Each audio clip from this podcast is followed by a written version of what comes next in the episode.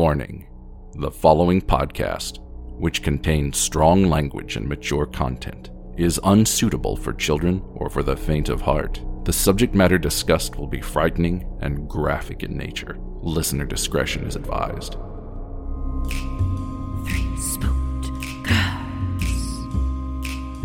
Three spooked girls. When you wanna hear about the paranormal, you get the spooked girls. True crime that makes you hypothermal. With the three spooked girls, stabby snippets will give you dreams. Tara and Jessica will make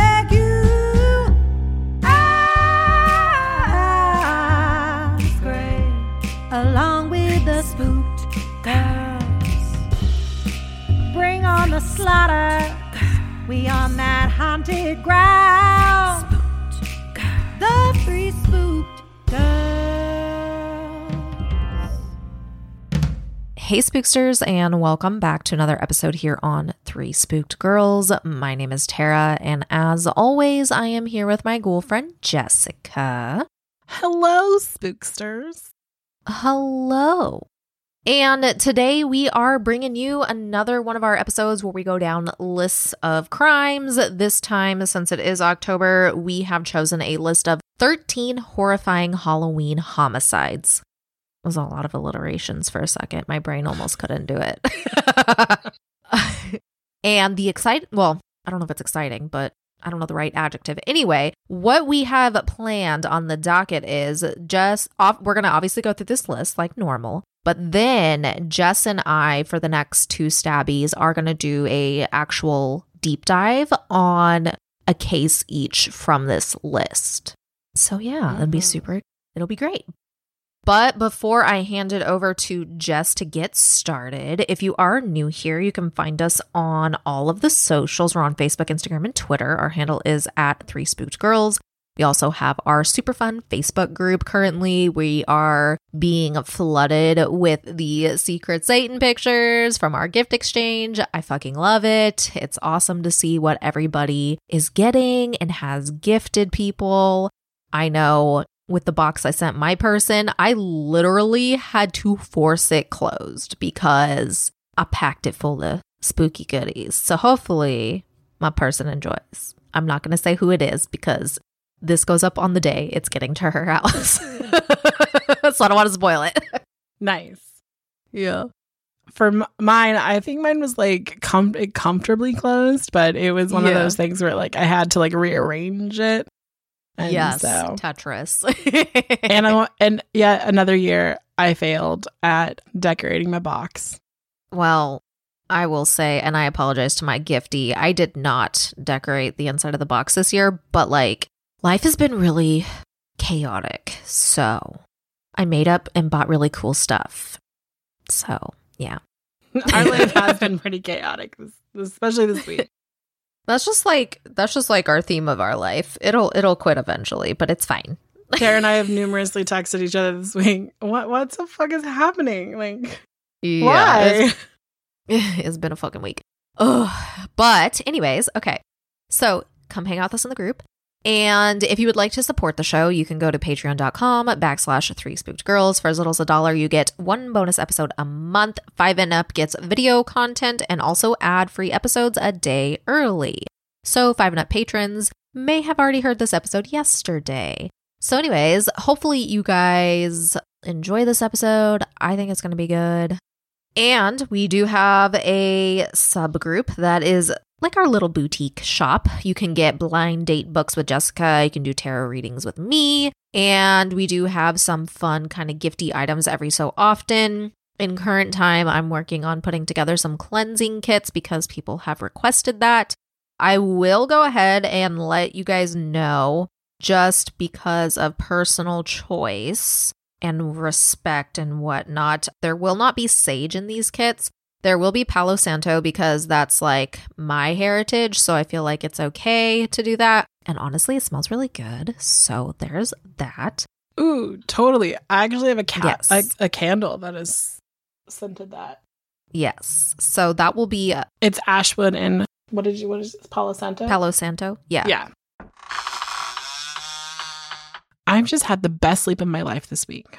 And it's all because I upgraded my sleep with the Blissy's award winning 100% mulberry silk pillowcases. Silk is what's best for your hair and skin, and it reduces frizz and tangles and even prevents breakage. That's because it keeps the moisture in your hair and keeps your skincare products and natural moisture on your skin, unlike cotton does. So you can say goodbye to wrinkly skin in the morning and wake up with healthier and shinier hair that you can be proud of. With the holidays just around the corner, why not give the gift of better sleep? Plus, it comes in gift ready packaging they'll be sure to love. I love my Blissy pillowcases. They are so comfortable, and having extensions, all I have to do is braid my hair at night and not worry about extra breakage. It's been such a relief. And because it has cooling technology, I don't have to look for that cool side of the pillow. And everyone loves them. They have a ton of great prints and colors, and they make great gifts because there's an option literally for everyone. They have over 1 million raving fans, and you could be next. Try now, risk-free for 60 nights at blissy.com slash spookedgirls and get an additional 30% off. That's B-L-I-S-S-Y dot com slash spookedgirls and use the code spookedgirls to get an additional 30% off. Your skin and hair will thank you. So, anyways, so yes, so that is what I have decided to kind of go on that route. And also, I had, there was at least one or two people that asked for like flameless, like, you know, not smoke burning type of cleansing stuff. So, I am going to work on that too for some options. So, it'll be good. It'll be good. So, if you want to hang out there, check it out. And if you are new and have never listened to us before, any of these links we have mentioned, we do have a link tree in the show notes that has everything all together for you. But with that, we are going to go ahead and get started on this episode. Okay. So, like Tara said, this article is called 13 Horrifying Halloween Homicides. My first one is actually going to be the one I do the deep dive on, but it's entitled A Row Over a Missing Bag of Candy Ends in Murder. And I want to let you know this is a UK site, so there might be some slight diction differences. You can forgive a five year old for becoming enraged after losing a bag of trick or treat sweets and throwing a tantrum. But a 55 year old, Lyndall People, I know, right? Sorry. I'm like, no. Yeah, I was like, I, I'm not a parent, but I know a lot of parents who'd be like, uh, my kid cannot throw a temper tantrum over over a lost bag of candy. no. But anyway, sorry. Okay. Lyndall Peoples, or also known as Lyndall Lee, lost his cool on Halloween night 2011 in a domestic disturbance in Chicago's South Side that turned very ugly indeed. Not able to track down his own bag of Hershey's Jolly Ranchers and Tootsie Rolls, he accused his partner, 49 year old Maria Adams, of stealing them from him. As a way of response to this accusation, she threw a plate at his head. Peoples Mm. picked up a knife and repeatedly stabbed her. She died in the hospital, and her killer got 30 years over sweets. That's not what he got. We're going to deep dive into it, people, I promise. Yeah. Oh my God. hmm Tootsie Rolls are not even good.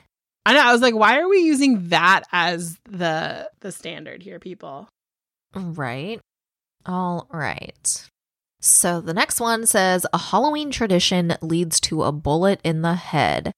Chucking eggs at houses and cars is a classic, if rather juvenile and annoying, Halloween prank. But after a long day at work and an evening of trick or treating with his girlfriend and her young son, 21 year old Carl Jackson was in no mood to get his car egged on Halloween night in 1998.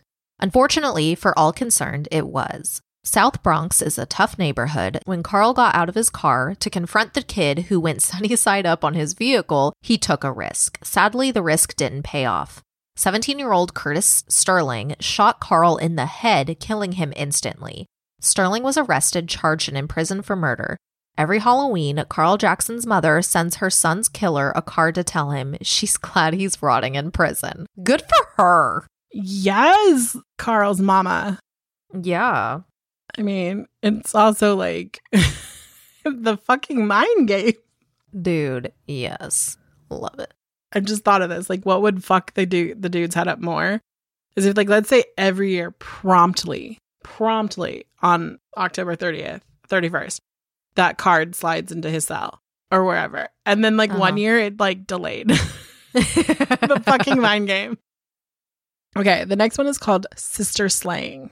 Amarillo, Texas. This is where this is taking place. On October 31st, 1981, 76 year old nun Sister Benz was raped and strangled in her convent.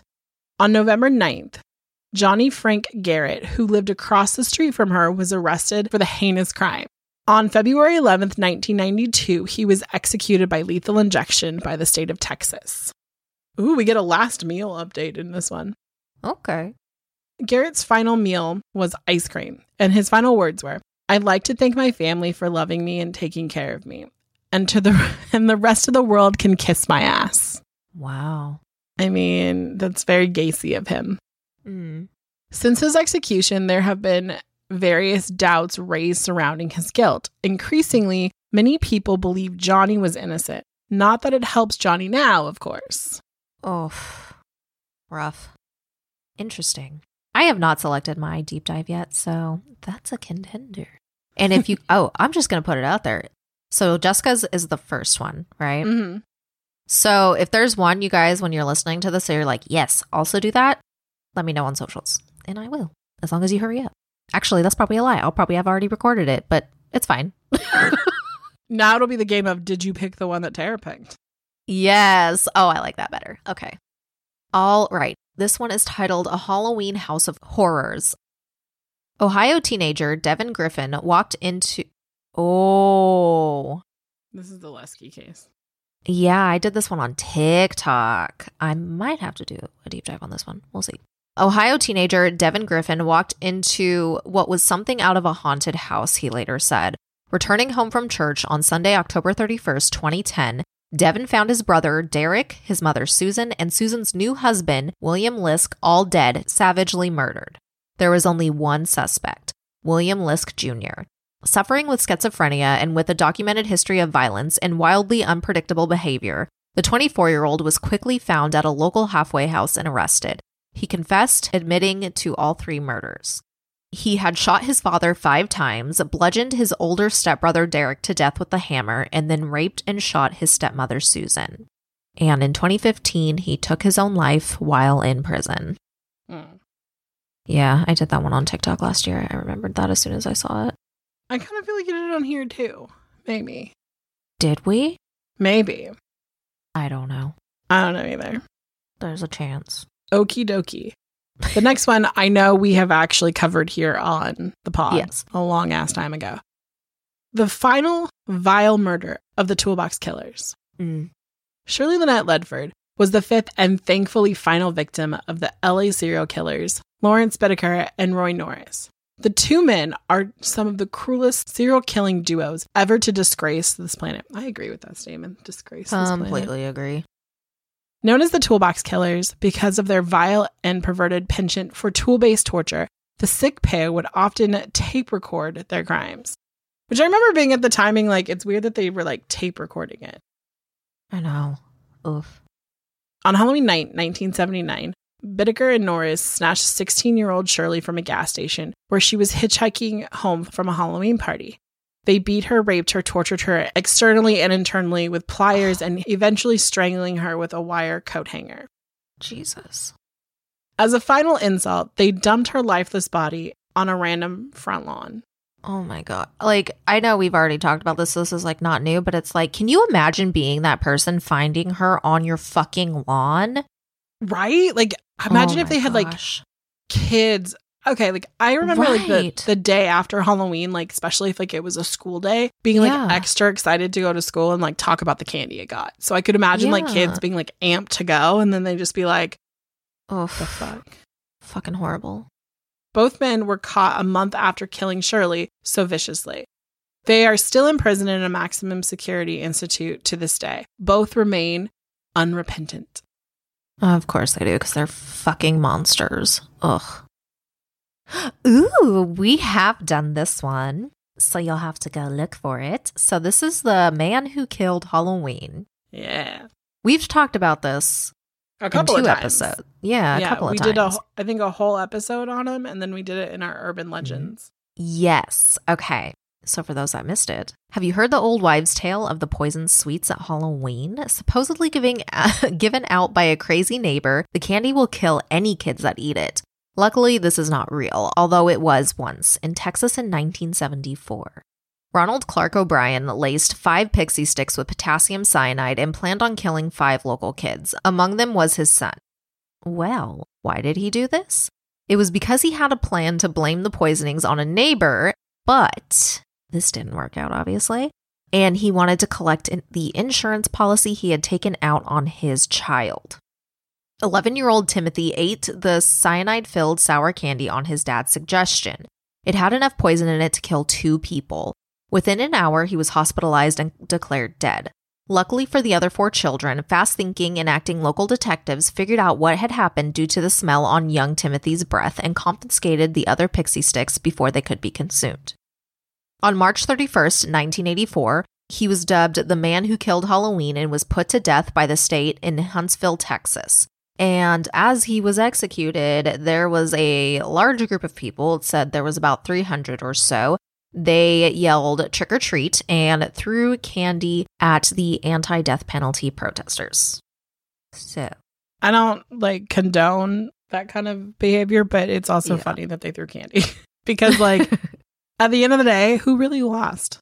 The no one because they got candy. Jesus. I All right. mean, it's, it's my PR spin. Okay. Okay, this is one that I've tried to do for the pod, and it's it it's Didn't hard. work out. It just it was like I remember I called Tara and I was like, I'm dying on this. I can't do it. But It maybe happens. one day I'll get my life together enough It's to be able to understand this. Okay. It's called the smiley face murders. Like all the other poor murder victims here, Chris Jenkins died on Halloween. Unlike all the other poor murder victims, Chris Jenkins could very well be tied to a widespread crime phenomenon, one known as the smiley face murder theory. University of Minnesota student Jenkins disappeared on Halloween 2002, turning up in the Mississippi River still wearing his Halloween costume some four months later. His death is believed by local police to be the result of an accident or suicide, but many similarities between Jenkins' death and those of other young men found in the water across North America have led many to wonder if it's not part of that theory. Hmm. Okay, my next one is a Halloween costume, the perfect disguise. Los Angeles hairdresser Peter Fabiano opened his front door to trick or treaters on Halloween evening 1957. Before he could reach for a few gob- gobstoppers, who the fuck gives gobstoppers? I don't even know if those existed back then, but sure. To throw into the brown paper bag that one was holding, bullets blasted out of the bag and into his chest. He had been shot to death with a 22 caliber pistol. The pair were Goldine Pizer and Joan Rabel. Both pled guilty to murder and served lengthy prison terms. The two women were lovers. Joan was also seeing Fabiano's wife, Betty. Jealous and enraged, she plotted to get Peter out of the picture with Pizer's help. The date was picked as it was seen as the perfect night to skulk around the neighborhood in disguise, and it was. But it didn't help them get away with it, of course. Of course. Of course. Okay.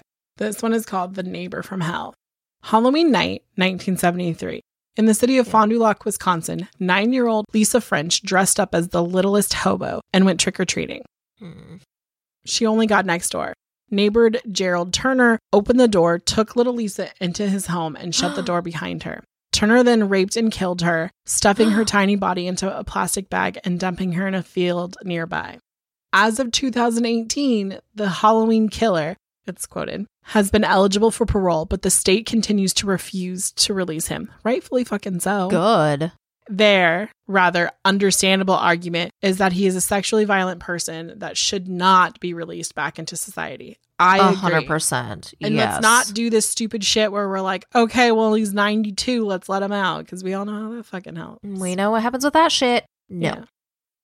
All right, so my next one is titled All Trick, No Treat.